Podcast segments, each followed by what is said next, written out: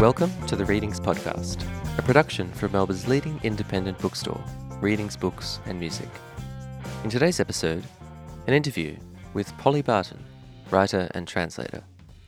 Barton is the author of two books of non-fiction, 50 Sounds from 2021 and Porn, an oral history, published this year.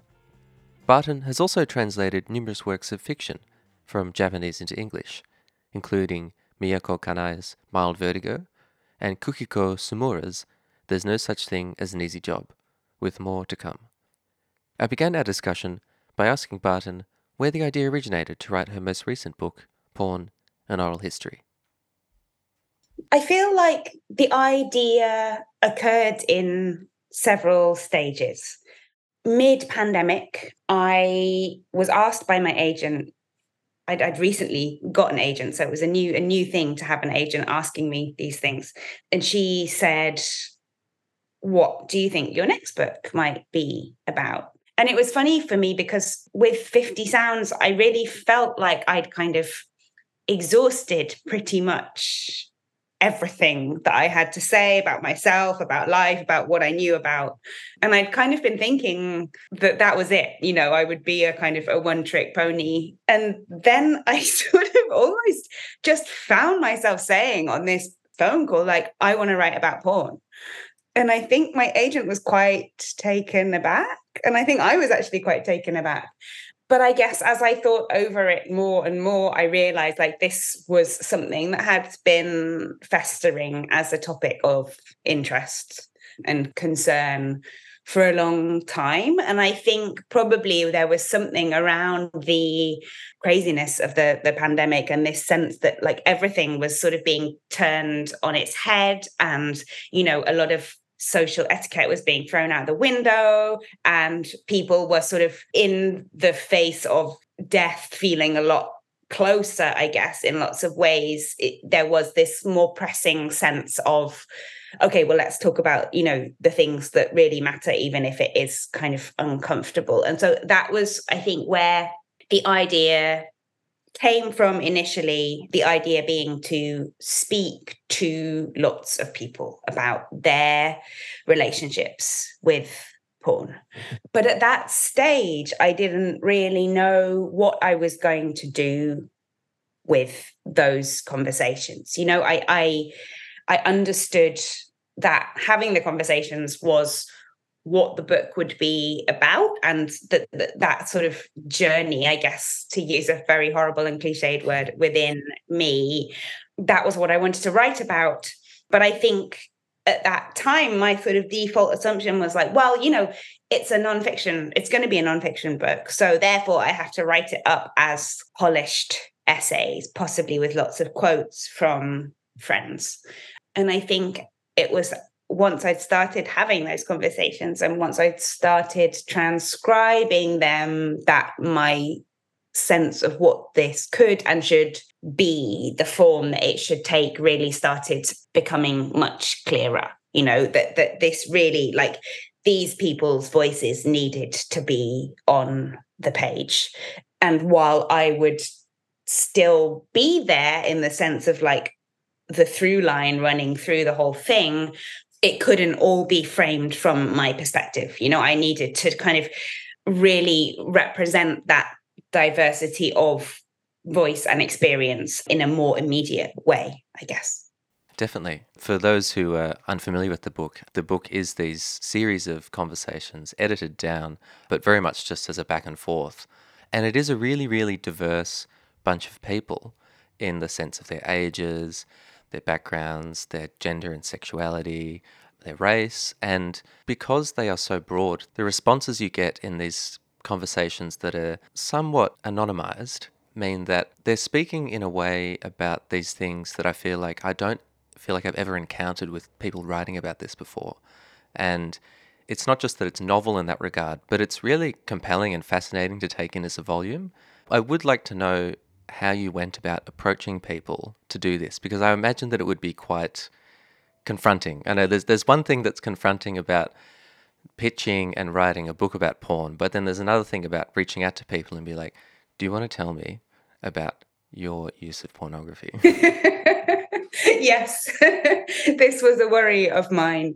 Um, and I thought about that and and explicitly in those terms, actually, you know, I, I thought to myself, like, what is the least confronting way that I can do this? And what I settled on was sending out a kind of mass email to friends and yeah like you say sort of friends and acquaintances of like varying degrees of intimacy i suppose with everyone just on bcc the title of the email was a request and i basically said this is the situation. I'm thinking i want to write about porn and for that purpose i want to have conversations with people that i will record. I'm imagining them very much as conversations, you know, something reciprocal as opposed to me sitting there and asking you to tell me in a very one-sided way about your, you know, masturbation habits and stuff. And, you know, it totally no pressure, like don't reply if you don't want to. This is just if you feel like this is something you would be open to. And everyone replied, and almost everyone said yes, with varying degrees of hesitancy you know, some people were kind of like, yeah, absolutely. I was talking to someone about this the other day that, you know, just about how much it's never spoken about and I'd love to talk about it. And other people said, I mean, you can talk to me, but I don't have anything to say or any opinions. And other people said, I'm not sure, but I'll think about it. You know, all of which feel like very generous responses. So that was the first cohort and, and it was from that pool that I did the first few chats.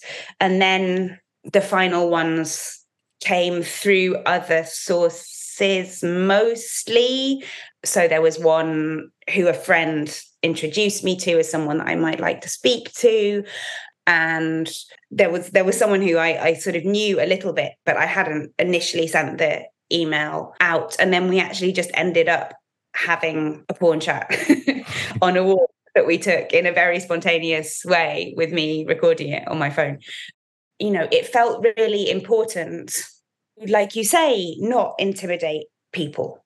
And yet at the same time, I also felt that I needed to ask even those people who I sensed might not want to do it. You know, even those people that I felt a kind of internal reluctance towards asking because I feel like with this stuff, you know, it's not that it's never spoken about, but the people who do speak about it and who volunteer to speak about it, in my experience at least, like I feel like those kind of people aren't necessarily all heavy users of porn but for whatever reason they have like done a lot of work around it and a lot of the sort of moving through that discomfort already you know? And and i think part of the thing with this project was that i wanted to step into that discomfort that i felt with other people who were also feeling that you know? So it felt really important to approach people who weren't naturally the kinds of people you would imagine sitting with and talking about porn yeah, the point you raise about people who, as you say, volunteer themselves to be critiquing pornography within its place within society might discuss things like feminism, misogyny, patriarchy, which are all valid concerns and topics. What was really interesting about this book was for me that the one thing that's missing so much in these conversations when other people talk about these things is about the self and about shame in particular. And I think this book in a really nice way. It's not like it's pursuing shame as a, a key component from the outset, but it's what people go to when they're given that space and they're not intimidated and they can just speak to their own experience. It's wrapped up in all of these things. In the afterword or the epilogue to the book, you speak to things or observations or thoughts that occurred to you once you'd completed the work. So I'd be really interested to know do you still engage with this topic? That's a really good question. First of all, can I just say that I really, really appreciate what you said about shame. You know, I, I feel like this is something that really, really fascinates me. And, you know, it's well known, I think, that shame breeds best in the silence. and that that then serves as a real vicious circle you know that we we are shameful about something so we don't speak about it. And then the more we don't speak about it the more we don't have tools for speaking about it. And we feel ashamed to even speak badly about these things you know? So it becomes this kind of real compendium of, of different kinds of shame. And i think that my sense is that a lot of the desire for the polemic direction that these conversations end up taking a lot of the time is in a way a defense mechanism right? It's like if we get so into the politics and the intellectual aspects of it and so into our kind of feelings of rage and anger and so on and so forth the more kind of explosive feelings we don't have to confront that shame. And obviously, that's not me saying that I don't think there's room for that kind of intellectual debate and actually the kind of the political and ethical aspects of porn really really fascinate me but i i wanted to make sure that this book did more than just obscuring the personal details and looking, you know, taking a sort of a wide view. And actually, sort of, so then to come round to the next part of your question, one of the things that I did while I was having the conversations was deliberately not read too much around the subject. You know, like I went into this book not knowing anything really about, you know, the theory that exists around the topic of porn in all its facets. And that was mostly because I wanted to make sure that I was on a similar sort of level as my interlocutors. You know, it didn't feel fair for me to kind of do all the homework secretly and then go into the conversations and be like, oh, well, you know, Dworkin said this or what, whatever. So during the chats, I was sort of mostly going off just what I had read coincidentally. But once I finished the book, I did allow myself to start reading some of the theory. And yeah, I mean, it's so fascinating to me, this topic. Like it it's really just feels so rich and so tied to so many other things, you know, like the, the real big stuff like capitalism, patriarchy, the internet, feminism, pleasure, shame, desire. It feels like it, you know, it really sits at sort of the intersection of those issues. So I am continuing to engage with it, but I don't yet know what form that engagement will take in terms of my creative output, if it takes any. You know, I, I feel like there's so many more people that I want to talk to. And in a way, I would just love to do porn too. I feel like a really crucial constraint in a way for this book was the fact that I went into it being like embarrassed and scared and knowing nothing. And you know, I still have elements of all of those things, but I think I'm I'm definitely less sort of embarrassed than I was. And I'm not sure for that reason I would be able to have the same kinds of conversation. So I think were I to do something else, it would need to take a slightly different form. Yeah, I, I definitely understand what you mean. I would love to also take a pivot and talk to you about your practice as a translator as well, if I could. How did you become involved in working as a translator? And like what does that look like as your part of your creative work on the day to day? Um, okay, let me try and do a, a, a, very long story condensed into a very short précis. I did a philosophy degree at university, and after I graduated, I immediately enrolled on a teaching program in Japan, on a small island in Japan. And I went there speaking no Japanese, and that was a kind of baptism by fire, I guess. And I really spent a lot of time learning Japanese on the island in the teacher's room where I was working. And then when I went back to the UK, I began working in a Japanese, very small Japanese food publishing company as the only non Japanese person there.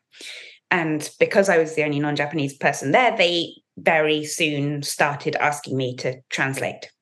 And I was 100% not good enough at Japanese to be translating at that point. I was really looking up, you know, every other word in the dictionary, but kind of got this very visceral sense very quickly like, okay, this is like this is for me you know this is me writing but also learning so much japanese at the same time and and obviously reading can be a very kind of deep and intimate experience but i feel like the kind of reading you're doing when you're translating you just go so far in and all of that just just really appealed. So i did a master's in translation and then i took a job at a games company in house and then afterwards freelance. And sort of since that point i've been i would say making the transition from being a fully commercial translator to being a literary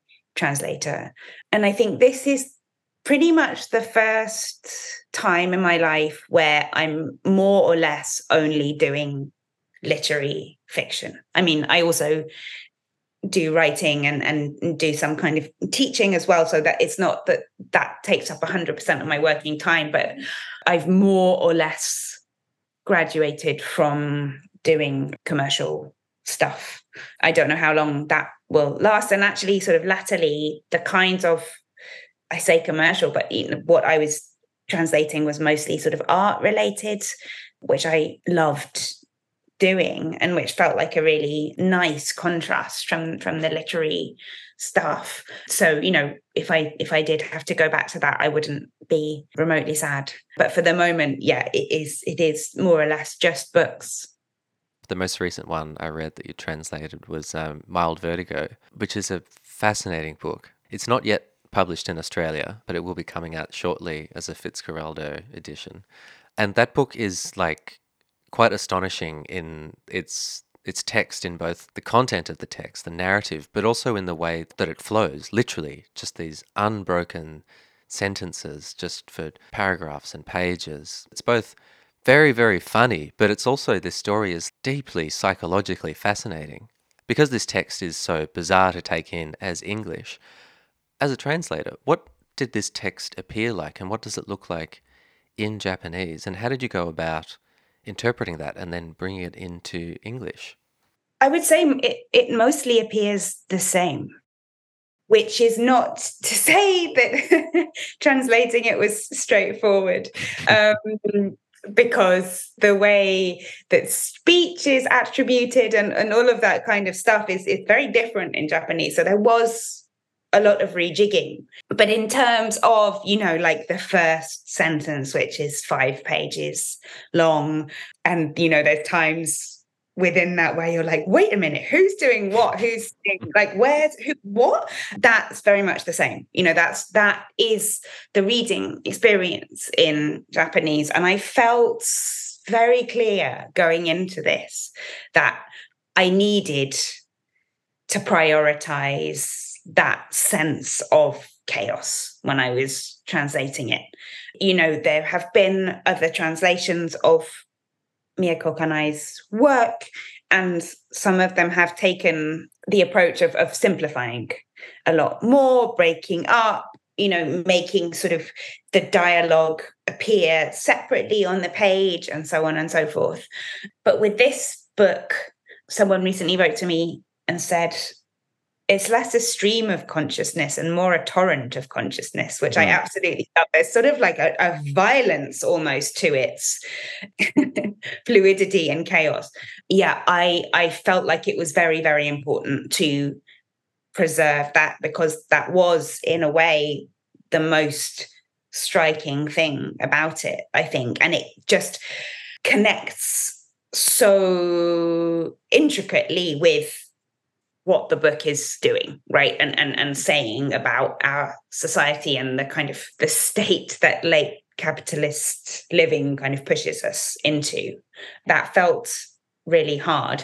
And what i guess is is tricky is getting that balance right in a way right? Because you want to preserve that chaos but you can't take it too far because you need the reader also to be propelled along. I think when it gets too incomprehensible, people are just lost, and that actually detracts from the compulsiveness of the reading experience. So it it was about finding it, finding a balance.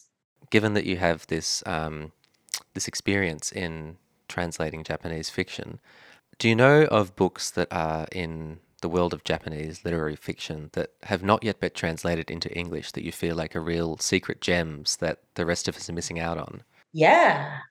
I mean, there's so much, there's so much that hasn't been translated. Particularly, I would say, work from maybe, you know, 10 or more years ago. Just because right now Japanese literature is obviously extremely hot, but that's a relatively recent state of affairs. And you know t- 10 years ago it really was sort of the market was dominated by murakami. Yeah. um and and now publishers not all publishers but a lot of publishers tend to want the stuff that has won you know the akutagawa last year or this year the really sort of hot off the press stuff. So i think that there's a lot of gems that exist from yeah sort of like early early 2000s late 20th century. And maybe one last question for you if i could. Can i ask what you're reading at the moment? I just finished an advance proof of a book that is coming out early next year from counterpoint called a woman of pleasure which is about an oiran a courtesan kind of high ranking courtesan in the early 20th century in Kyushu. I was I was interested in reading that because I'm also currently translating a book about the red light district um, after the war, so slightly different time period. But I was I was interested to see how that was translated beautifully, as it turns out, by Juliet Winters Carpenter. And then I'm I'm just about to jump on a plane actually to Melbourne.